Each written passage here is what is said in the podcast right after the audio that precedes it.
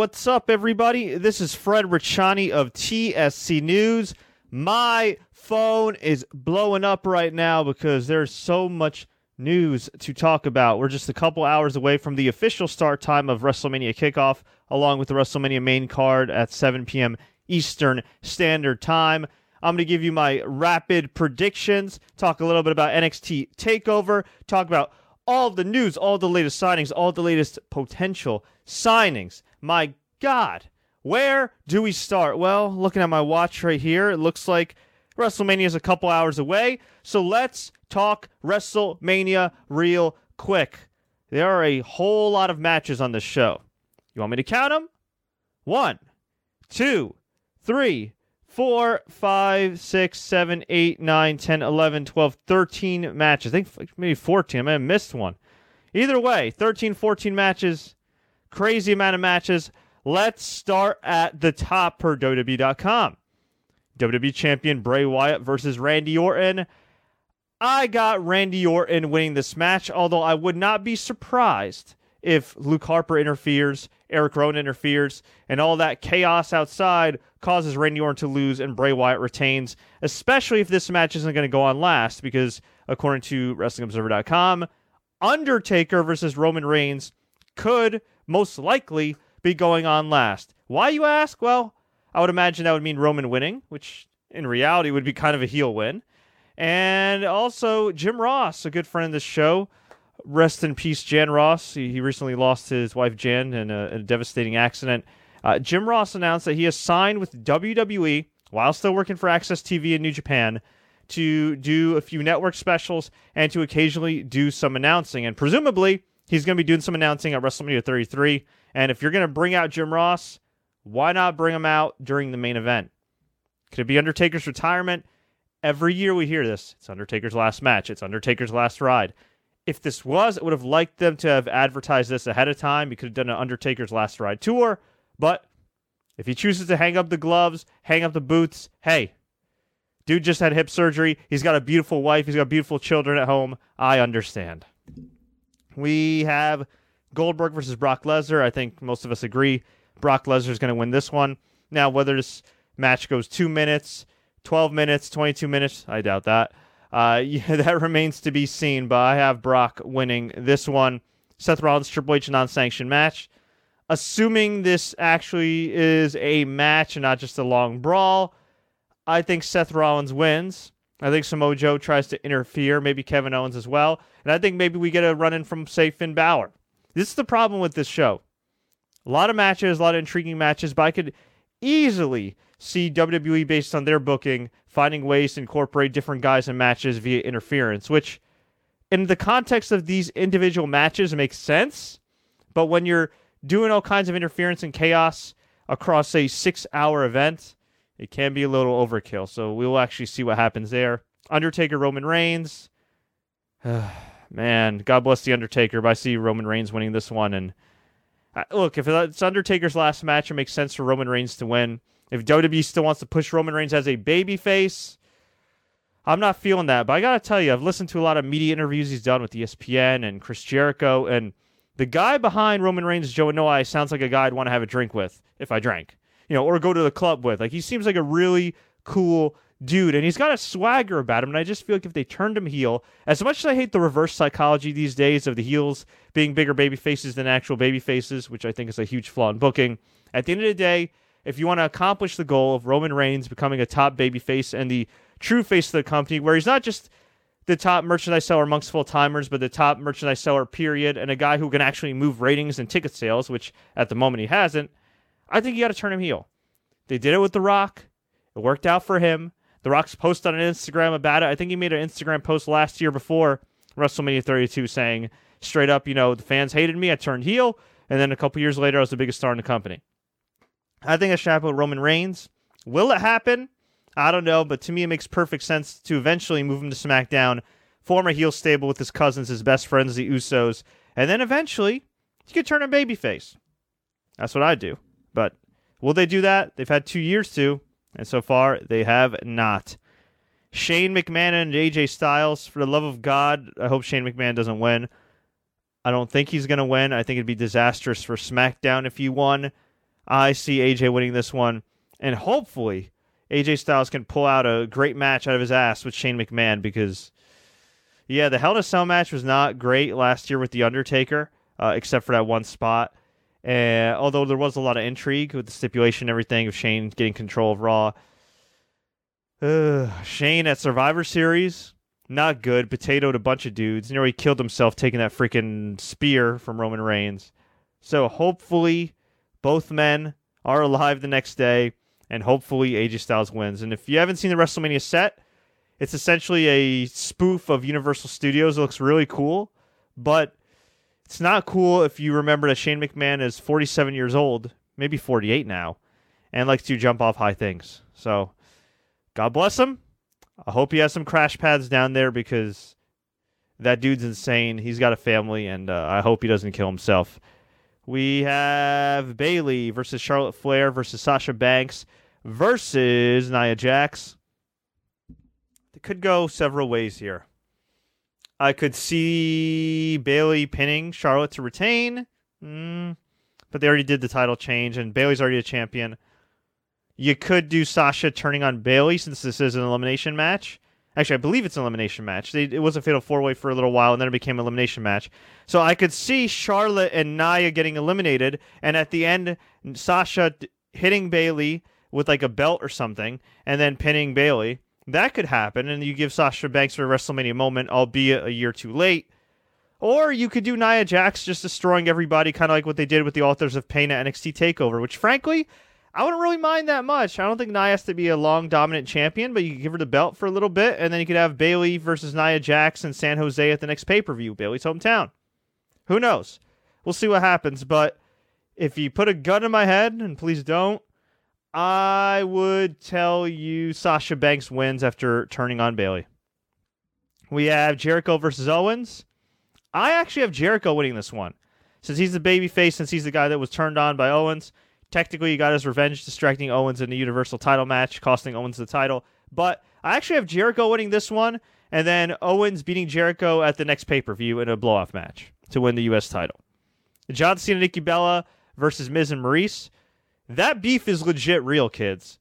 It is real. Nikki Bella talked about it on Rosenberg's podcast on ESPN, I think yesterday or, or Friday, one, one of the two days. And she went pretty in depth. It's a long podcast because they interviewed a lot of Daddy B guys, but she went pretty in depth about the whole beef. She said that her boss straight up said, you know, hey, we'll bring you back. She didn't mention which boss, but you can't tell Kelly Kelly and Maryse and all these girls. And in retrospect, Nikki says she wished she probably did uh, but, you know, they offered her an opportunity to be back on Raw and on Total Divas. So she said, okay. I think this was back in 2013. It was very short notice. And she said she texted Maryse. They weren't like super duper friends, but they were friends. She tried to explain. And long story short, Maryse and Kelly Kelly took it so personal that allegedly they lied about Nikki Bella's father being intrusive. And I think she even used the word abusive towards them and almost cost Nikki Bella's father their job after he spent several months on the unemployment line. Which, if that is the case, Jesus Christmas, man. Whew. I mean, those are some explosive allegations. That's just making me sweat thinking about it. My God. So, I believe she straight up called Maryse a bitch or bitch like. And yeah, she said they'll never be friends. She says all they do is say say thank you to each other. They don't make eye contact. Uh, it's affected the relationship with Miz and Cena as well, although Miz and Cena are still relatively respectful uh, towards each other. So yeah, there's some there's some real beef here, and I guess you can understand why John Cena buried Maryse so badly on SmackDown. And she straight up said, you know, you can only your her man can only take the, the abuse towards his woman so for so long, and you know that did not sound like an in character interview at all. It really didn't. I could be getting worked here, but sounded pretty real to me. I got John Cena, and Nikki winning this one. It might be Nikki's last match for a while. She strained her neck, uh, according to Pro Wrestling Sheet, and went to see a doctor. And she's had neck issues for a while now, coming off of her surgery. So I see Nikki Bella winning this match with John Cena. And dare I say, John Cena proposing to Nikki. Although Nikki says, I'm not getting my hopes up, but I can see it happening. Dean Ambrose versus Baron Corbin. Baron Corbin should win this one. I hate the booking of him, though. I thought he looked great in the Andre the Giant Battle Royal last year, and then they proceeded to put him in a bunch of stupid matches with Dolph Ziggler where they traded wins 500 times. He went to SmackDown at a pretty good run, but then he's lately lost to Dean Ambrose in an elimination match. He lost in the Royal Rumble, which, you know, whatever. It's fine. At least he, he eliminated Braun Strowman. But he lost to Randy Orton a couple weeks ago via distraction. If you want to push this guy as a monster, he really shouldn't be losing matches. So if you want to push him, even though he's not the best wrestler in the world or anything like that, he's a decent character. I would have Baron Corbin pin Dean Ambrose clean as much as I hate to see Dean Ambrose marginalized. I mean, it's it's already happened. So you might as well put over Baron Corbin. Keep him undefeated for the love of God for at least six months, at least up till SummerSlam.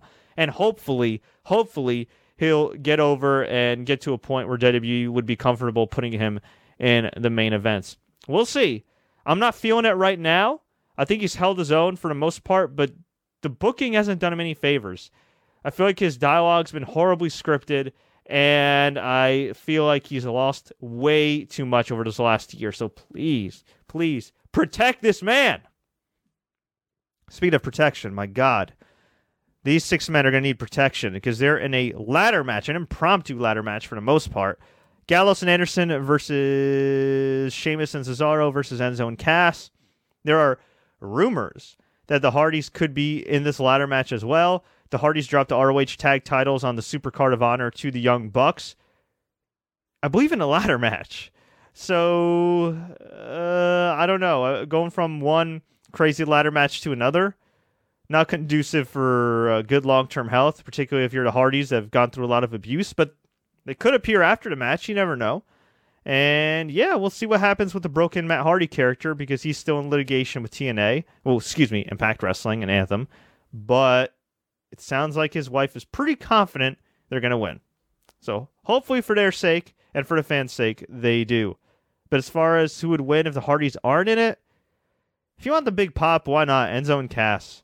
I just hope Cass, uh, excuse me, not Cass, Enzo doesn't get destroyed because uh, God bless that guy, but he is very, very reckless with his bumps. We have the SmackDown Women's Championship, which I think turned into a six pack challenge, but Alexa Bliss, uh, the Hall of Fame hinted there could be more entrants, so it wouldn't be a six pack challenge. Right now, you have Naomi, who returned on SmackDown, Alexa Bliss, Carmella, Natalya, uh, Mickie James, and I'm forgetting one more person. Why is my oh Becky Lynch? So that does leave the door open for maybe Asuka to make a special appearance. Although I wouldn't want to beat her, even though if it's a multi-woman match, it wouldn't really count. Um, you could also bring in Tamina, who's been doing a lot of house shows on the SmackDown side of things. There's a number of women you could bring in. Maybe Beth Phoenix. Who the hell knows? The thing is, uh, I've heard rumblings of maybe them doing a swerve and giving the belt to Carmella since James Ellsworth is going to be in her corner and he could be the X factor in the match. I think that would be disastrous unless you're going to have Carmella win and then one of the NXT women, like say Asuka, debuts on the main roster on Tuesday SmackDown. I don't see that happening, the, the latter part, but I could see them doing something wacky and giving Carmella the title. She's not that great in the ring. I don't mind her gimmick at all. I like the whole deal with James Ellsworth, but seriously, I'd give the title to Naomi. Do right by her. The poor girl had to drop the championship, even though she was coming back in time for WrestleMania. I thought that was kind of stupid, if you ask me, especially if they knew about it ahead of time in the back of their minds that, yeah, she's going to be back at WrestleMania. I think they should have just kept the title on her. So I would like to see Naomi get more than a nine day run with the title, and I hope she wins it back. But you know, WWE in their hometowns, they might just have Alexa Bliss retain or somebody win. And you know, I guess if Carmella wins, you could always have Naomi win it in Orlando on Tuesday, which would help SmackDown Live kind of be that new post WrestleMania tradition as well, because they're doing SmackDown in Orlando in addition to Raw as well. So you could do that too. We have the Cruiserweight Championship. It is a kickoff match, by the way, to SmackDown Women's match due to all the overwhelming Twitter support. Got moved to the main card, so kudos to all the fans who made that happen. We have Neville versus Austin Aries in what might be the best match on the show, if time allows. In the kickoff match, I wish this was on the main card, but you know, some people got to be on the pre-show. I could see Neville winning this one. I think Neville does win. And I think they do a rematch the next night on Raw where Austin Aries beats Neville 1 2 3 in front of the hot WrestleMania Monday crowd. And lastly, the Andre the Giant Memorial Battle Royal. Man, there are quite a few participants here. Do they have the, the full list? I'm trying to see if they have the full list here. Okay. They have uh, the Chinese superstar debut signed. I hope I'm pronouncing his name correctly. Tian, B- Tian Bing. He is going to be in the Battle Royal. Killian, Killian, Killian, Killian Dain, or Killian Dain. Big Damo, the former Big Damo uh, of the Irish UK wrestling scene, of Sanity. He's going to be in the Battle Royal. Easy for me to say his new name. Mr. Dain. I'll just call him Mr. Dain. We have Mark Henry, Fandango, Tyler Breeze, Kurt Hawkins, Big Show, and it could be his last match as he pretty much told Bleacher Report. He says career's winding down, and yeah, it's unfortunate he never got that Shaq match, but hey, man, money talks and BS walks. Apollo Crews is in it.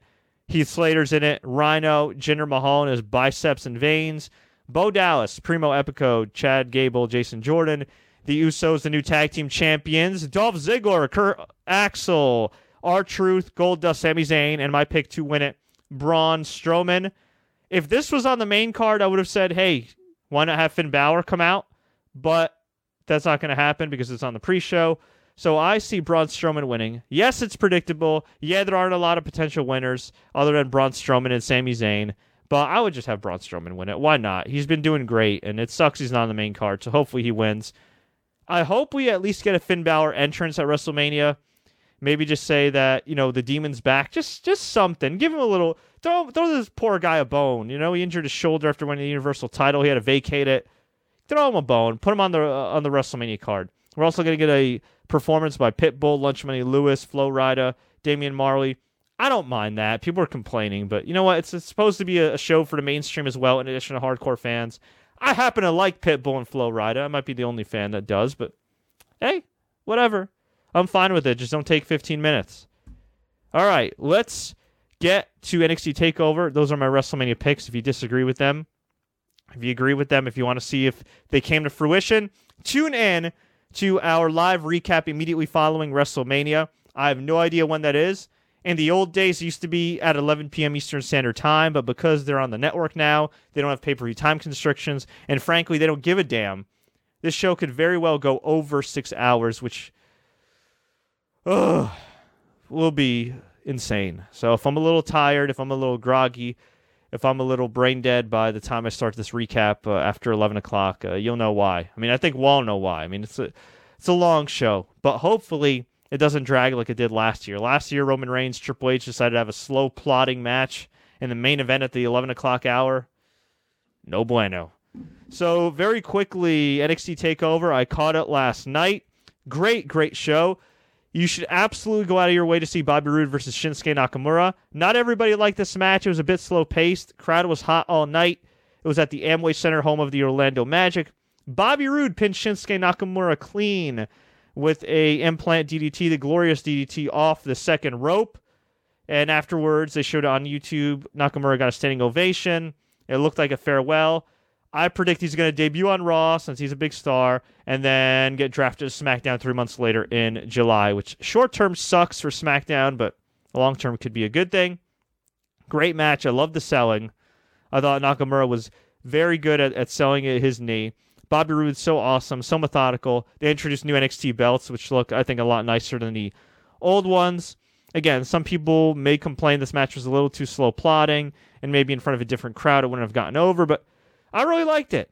You know, and, and look, Bobby Roode, I'm not going to put him in the class of guys like AJ Styles or Cesaro or, uh, you know, Okada or, you know, some other guys that are, that are great wrestlers. He's one definitely one of the better wrestlers in the industry, but I, I get it. You know, we live in a world where there's kind of a more fast paced style, uh, more moves, you know, more athleticism, and I, I can see some people not feeling his style, but he, he's a damn good professional wrestler, and he's a guy that I've seen many times live have great matches. I can tell you that firsthand. But, you know, wrestling's subjective to each their own. We saw Drew Galloway, aka Drew McIntyre, in the crowd. He confirms that he has signed with NXT, so that kind of sucks for What Culture Pro Wrestling and Five Star Wrestling and World of Sport Wrestling, which is going to be re debuting on ITV very soon.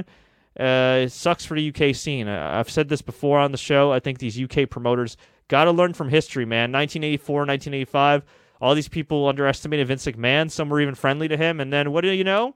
Within a year or so, this dude just took all their stars, put them out of business. I don't necessarily blame Vince for doing that. I mean, he is a competitor, he is a businessman. He runs a big, bad, heartless corporation, which one of his jobs is to gobble up the competition.